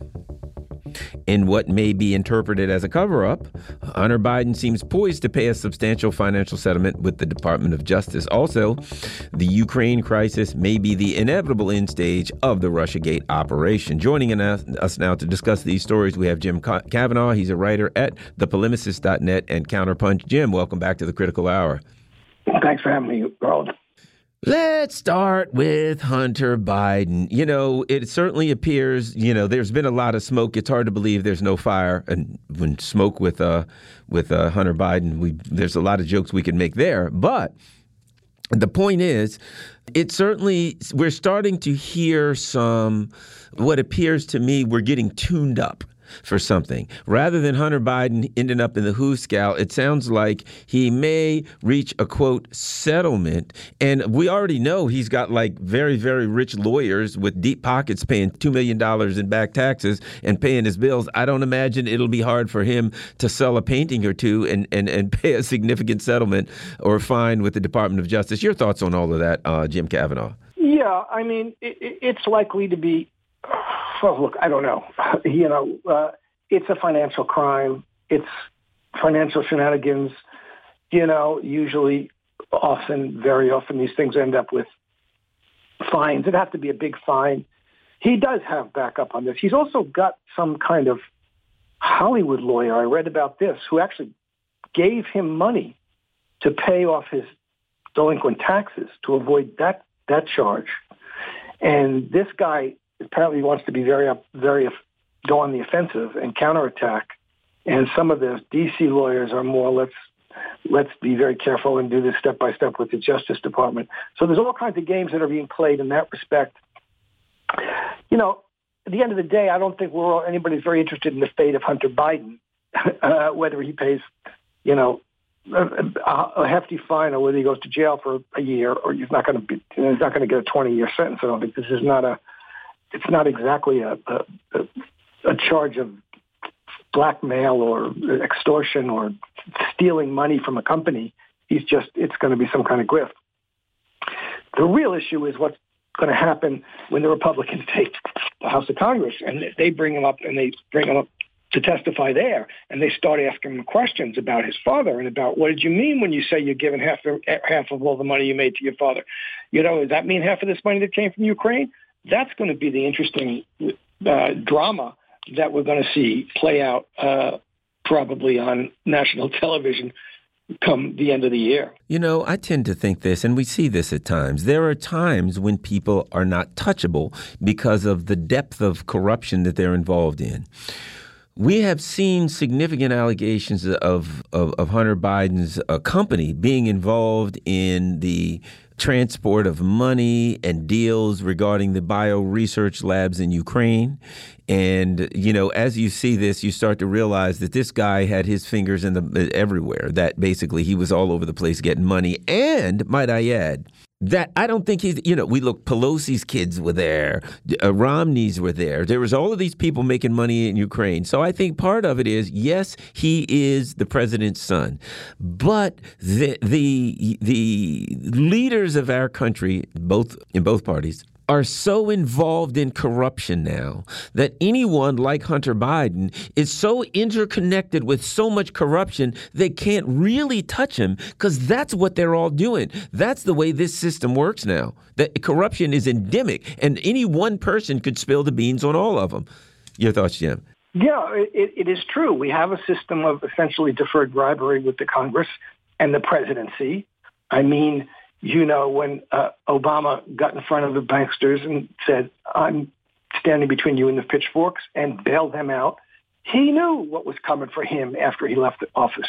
And it came. And he's now a nine-figure, uh, you know, hundred millionaire. And that wasn't, you know, hard work or, you know, I, what what was it? You know, he gets paid a million dollars to show up for a speech. He gets paid, you know, they buy his books. I just saw a thing the other day. Someone did, plotted out a graph of, you know, mimicking the trading of congresspeople, what their stock, what what their stock portfolio would look like versus the S and P five hundred, you know, and you, if you if it mimics the, the, the, mimicking the trading of Congresspeople, your par- stock portfolio goes way up. So this is all endemic to the country, and to the this is the business model of American politics, which is a business a large, to a large extent. And Biden, Biden is one of Biden is one of the kids of that, and they're all doing it, you know, swimming in those waters in one way or somewhere or another. New York Post is reporting D H S disinformation czar Jankowicz pushed Trump Russia claims at center of Durham case. Um, if the Biden is, is, is administration is so concerned about disinformation, it may want to take a look at its own czar, Nina Jankowicz. Jankowicz. What we find is all of the shady, all of these shady allegations that were coming out of the Clinton camp, and might I add, they were circulating from the Clinton camp to their lawyers, to Christopher Steele, to Christopher Steele's um, uh, uh, sources, and back to Christopher Steele, that at the time all of this was going on, Nina Jankowicz was one of the people who basically was promoting the latest thing be- about Russia and Trump. It didn't appear to matter what it was when she got up in the morning and somebody said, blank, blank, blank, something, something, Russia, something, something, Trump. She said, oh, my God, look at what we got here, more something, something, Russia, Trump, and tweeted it out that she was part, very part and parcel of a disinformation operation. Your thoughts, Jim? Yeah, I think she was, I'll say, a naive consumer and an amplifier of the various Russiagate stuff that was going around. You know, she's one of, and she still is, she still believes it. You know, she's one of these people who heard the stories about uh, the Steele dossier or the Alpha Bank thing and Trump and and uh, meeting with uh, Russian lawyers and blah, blah, blah, blah, blah, and repeated them and amplified them on Twitter and on her own little, you know, uh, webpage and her own little theatrical performances and her Mary Poppins stuff. So that got her a reputation in the Democratic Party, and probably connected to somebody in some other way. That got a reputation in the Democratic Party that they think, I mean, they're in such a bubble that they really think this provides qualification for well, it whatever does. It is that you're supposed to be doing. I know, yeah, in their minds it does. Let me put to you this, Jim. I'll tell you why. Uh, let me throw this at you, why I think it does. I don't think she was naive. I think she understood the game. And the game is this. It doesn't matter if it's true. It's not a lie, and it's not the truth. Language is to these people is used as a tool, as a means to an end. If it happens to be true, that's fine. If it happens, happens not to be true, that's fine. Once they establish a narrative, and the narrative was Trump, something, something, Russia, Putin. Anything that came out, they all knew. As soon as you hear it, boom, it's green light. Get it out there. It didn't matter whether it was true. They didn't have to vet it. They didn't care. And they also knew that anybody who opposed that narrative had to be attacked and taken to pieces. So I would argue that's why she's here, not because she's naive or be not naive or she'll go along with it, because she understands this is the game we play, and that game's not related to true or false or right or wrong. It is narrative promotion and battling dissent, Jim. Well, she does that. She's playing that game, whether she understands it or not. I guess naive may not be the right word, but in the sense that they really don't think there's anybody going to come back at them with the truth or with a, with a, with a challenge or with a critical insight or with, you know, that's going to hold. And to a large extent, they're right, because critical insights and critical challenges don't get amplified. They don't hold. They're, they're allowed to be said for a little bit on Twitter, and then they get, you know, shadow banned. But the dominant narrative stays consistent, and it's this is what's happened, and it's very bizarre. And uh, so, in that sense, you don't have to be someone who, you know, set your mind out to plan that strategy. But if you're someone who's working in that strategy and comfortable with that strategy and repeating that strategy, you'll get along just fine. And that's what happened to Nina Jankowicz. She's getting along just fine. One of the things, here's a perfect example. One of the things she tweeted. Biden notes fifty former NatSec officials and five former C I A heads that believe the laptop is a Russian influence op. Here's the thing about that, and you and I both know.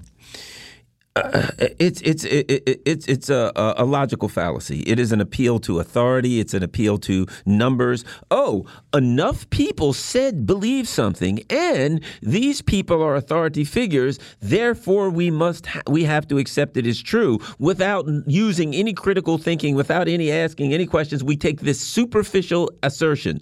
A bunch of people said it, and they're C I A and national security people, which, if you use critical thinking, should be even more reason for questioning. And again, I think that shows that's where she's at. She knows, look, if it comes from the C I A and national security, we got to treat it as gospel. And so it's what's happening now is very, very dangerous. And uh, let me add this, if you could comment on that. This, as Tucker Carlson said, this is how we got to Ukraine, where a bunch of Americans think it's okay to risk the future of humanity on God only knows what, supporting a bunch of Nazis. Uh, Jim. Well, yeah, I mean, uh, the, the business about the C I A personnel and intelligence agency people saying this was Russian disinformation. You know, what's even worse about this to some extent is that when you push people on it, I've had this happen to me recently. Oh, but they, they didn't they didn't actually say that. They just said it has all the earmarks of it. So they themselves were careful not to say they actually knew that it was.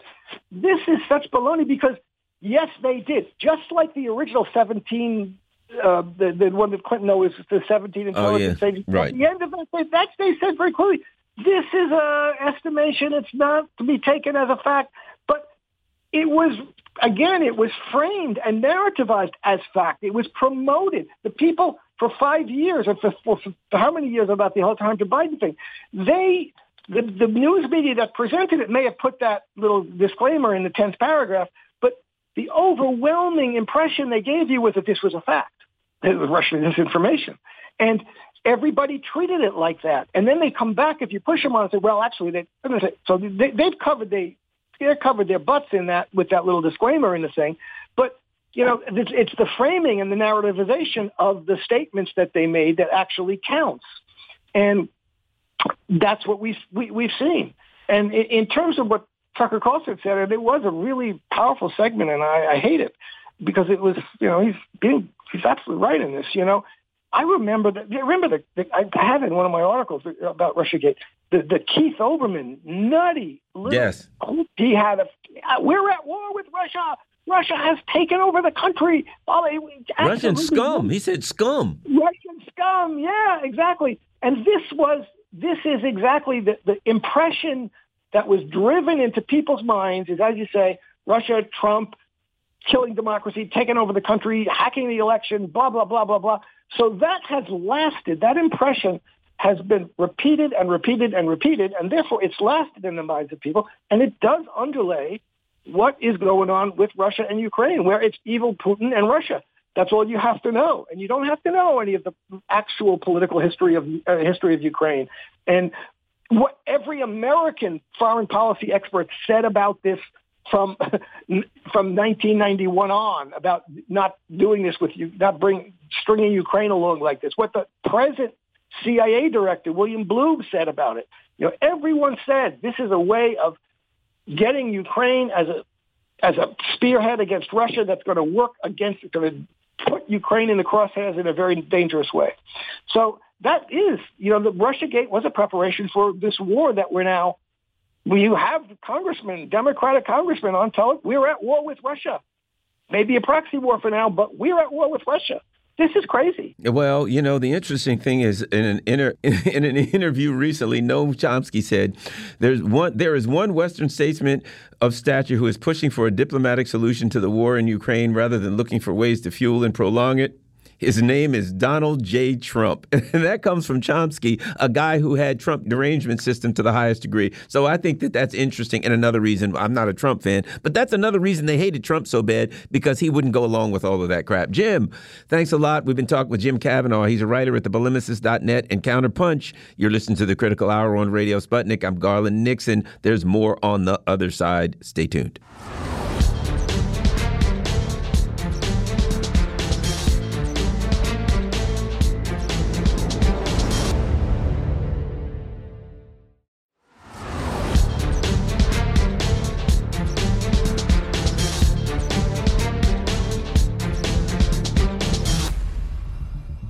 We are back, and you're listening to The Critical Hour on Radio Sputnik. I'm your host, Garland Nixon.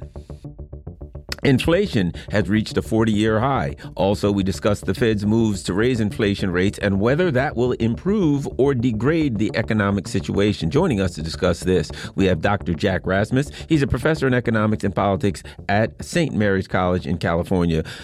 Doctor Jack, welcome back to The Critical Hour. My pleasure. Let's start here.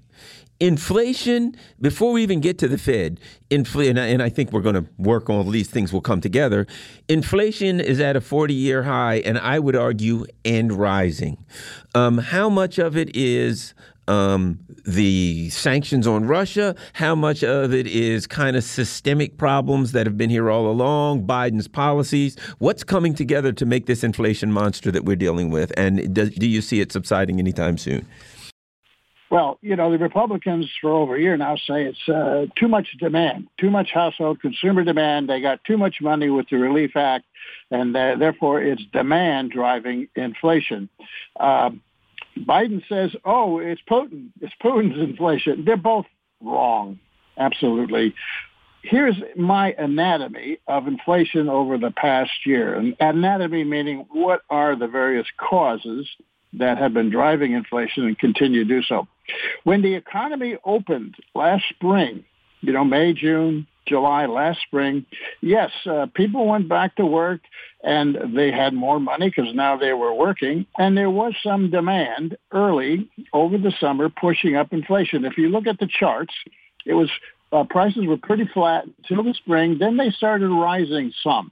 Now, you got to remember, Uh, what hit the economy from the Relief Act in the third quarter of last year was only roughly two hundred billion dollars on a five trillion dollars quarter of G D P. It could not have pushed prices up very much, and it didn't. Uh, then we had the problem starting in August, September of the supply chains. That was much more serious. Both global supply chains for goods, imports, exports, but also domestic supply chain problems, which generally the media didn't talk about very much. Uh, you can look at the chart and you can see a sharp increase in prices uh, corresponding to the emergence of that supply chain problem, September, October. Then in the fourth quarter, we had a continued increase. Uh, I think it was because corporations began hiding behind the supply chain problem, even though the supply chain problem hit only certain industries and companies. Others used it as an excuse to push up prices anyway. These were the monopolistic companies and industries, you know, the oil industry, uh, uh, commodities industries, uh, food industries like uh, bakery goods, and, you know, four or five companies control all, all of the cereal production in the United States. Uh, so we got an overlay Uh, exacerbating the supply problem uh, from this monopolistic price gouging. Then we get into the first half of this year, uh, the first quarter of this year, and uh, yes, uh, to some extent, the sanctions, the war and the sanctions continue to drive prices even further. I mean, when you put sanctions on uh, gas and oil, which are globally traded, in other words, if the global problem in oil oil uh, production occurs, it's going to be reflected in, in prices in the U S, even though U S oil companies uh, don't have a supply problem. Why don't they? Because just look at what they were producing in terms of barrels today, U S production in twenty nineteen, thirteen point four million barrels a day of oil was being produced in the U S. What did they produce when the war hit and the sanctions hit? eleven million.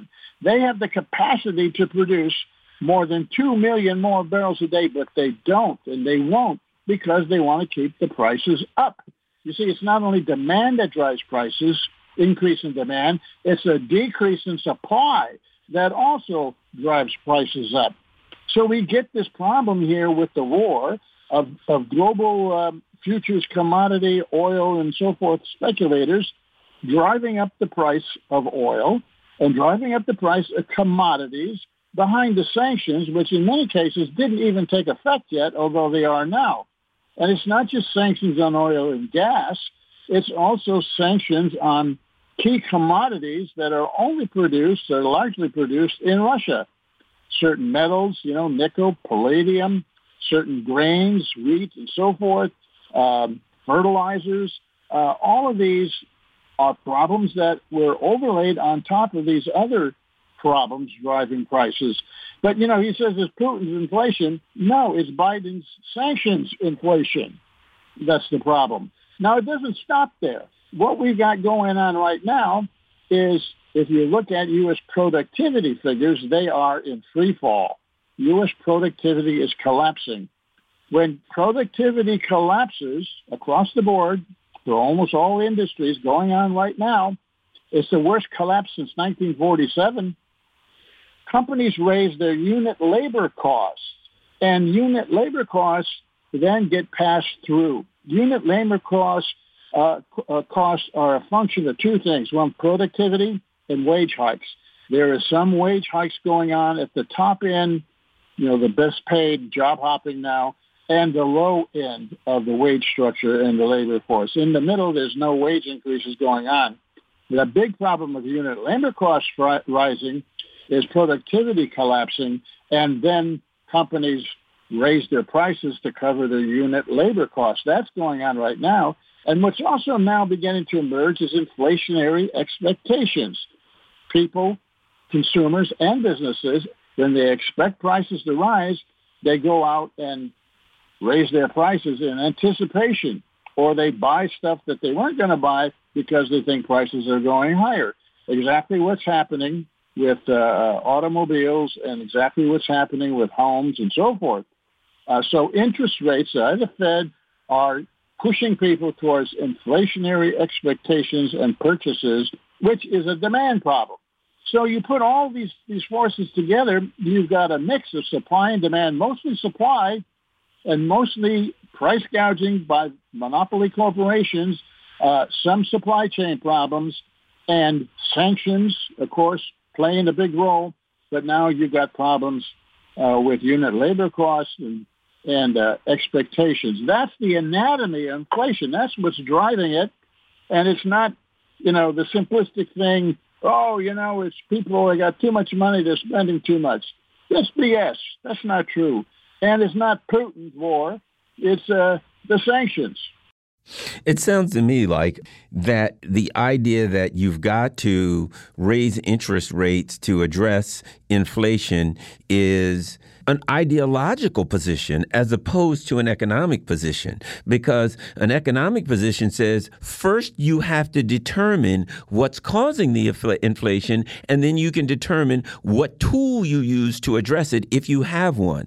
This says any t- the, the ideological argument basically says it's it's almost like tax cuts for the rich. What do you need? The economy's not doing well. Tax cuts for the rich. The economy's doing great. Ah, we got to tax the rich. Ah, it's kind of stagnant. Oh, that means we need tax cuts for the rich. That's an ideological position. It sounds to me like the concept that you must raise interest rates in order to address inflation is an ideological position of people that just want to do that anyway, because it certainly seems that there could be any variety of factors, as there are now a variety of factors, that caused the inflation in the first place, Doctor Jack. Yeah, well, uh, you know, politicians of both parties in Congress want to throw the ball over the fence to the Fed, make the Fed handle it so they don't have to uh, raise taxes, which they don't want to do, you know, or cut taxes, like you say, or government spending. They don't want to do more social spending. Congress doesn't want it because they're escalating uh, war spending. Uh, and if they do both of them, they got to, you know, a further deficit problem. Uh, and they don't want to raise taxes on the rich. We know that. To slow down inflation. That's that's not never going to happen with this Congress. So fiscal policy, taxing and spending is off the table.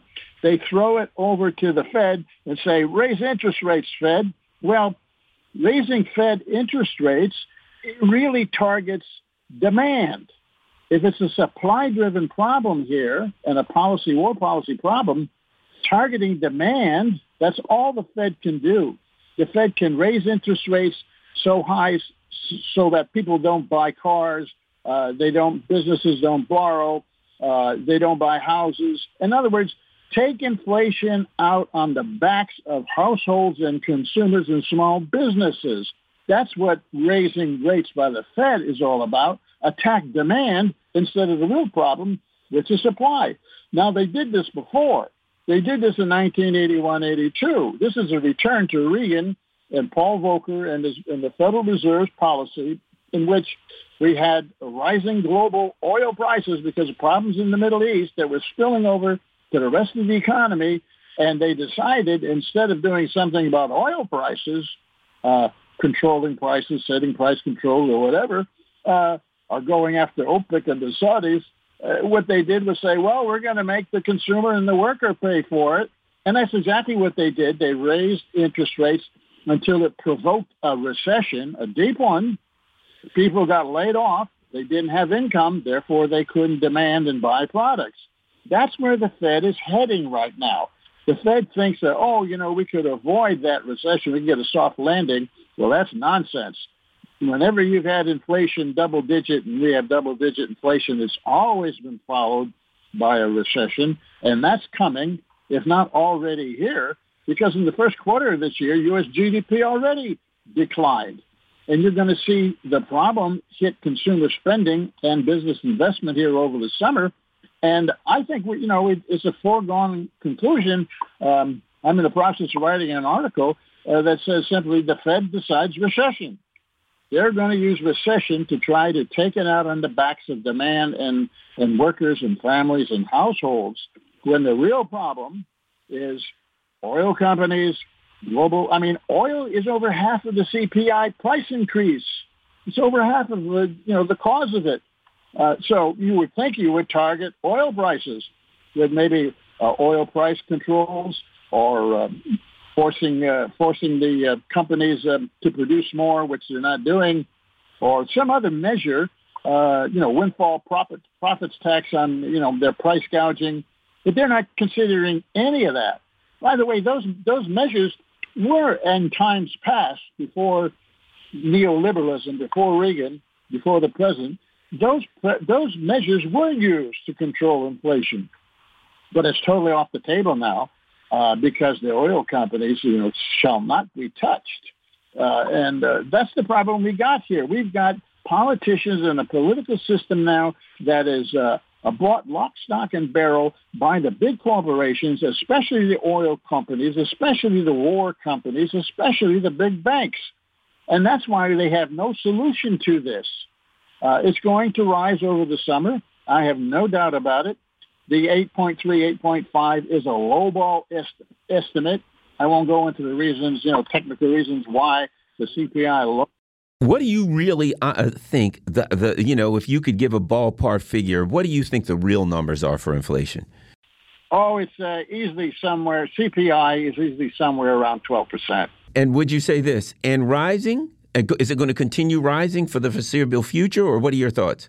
Uh, yeah, I think so, because uh, if you look at the latest report, uh, you know, the mainstream media says, oh, eight point three versus eight point five the prior month is slowing. No, no. Look at the details. And the non-energy sector, the non-food, non-energy is called core inflation, as opposed to if you put energy in, it's called headline inflation. Look at the core inflation. In other words, all items except food and and uh, gas, gasoline, right?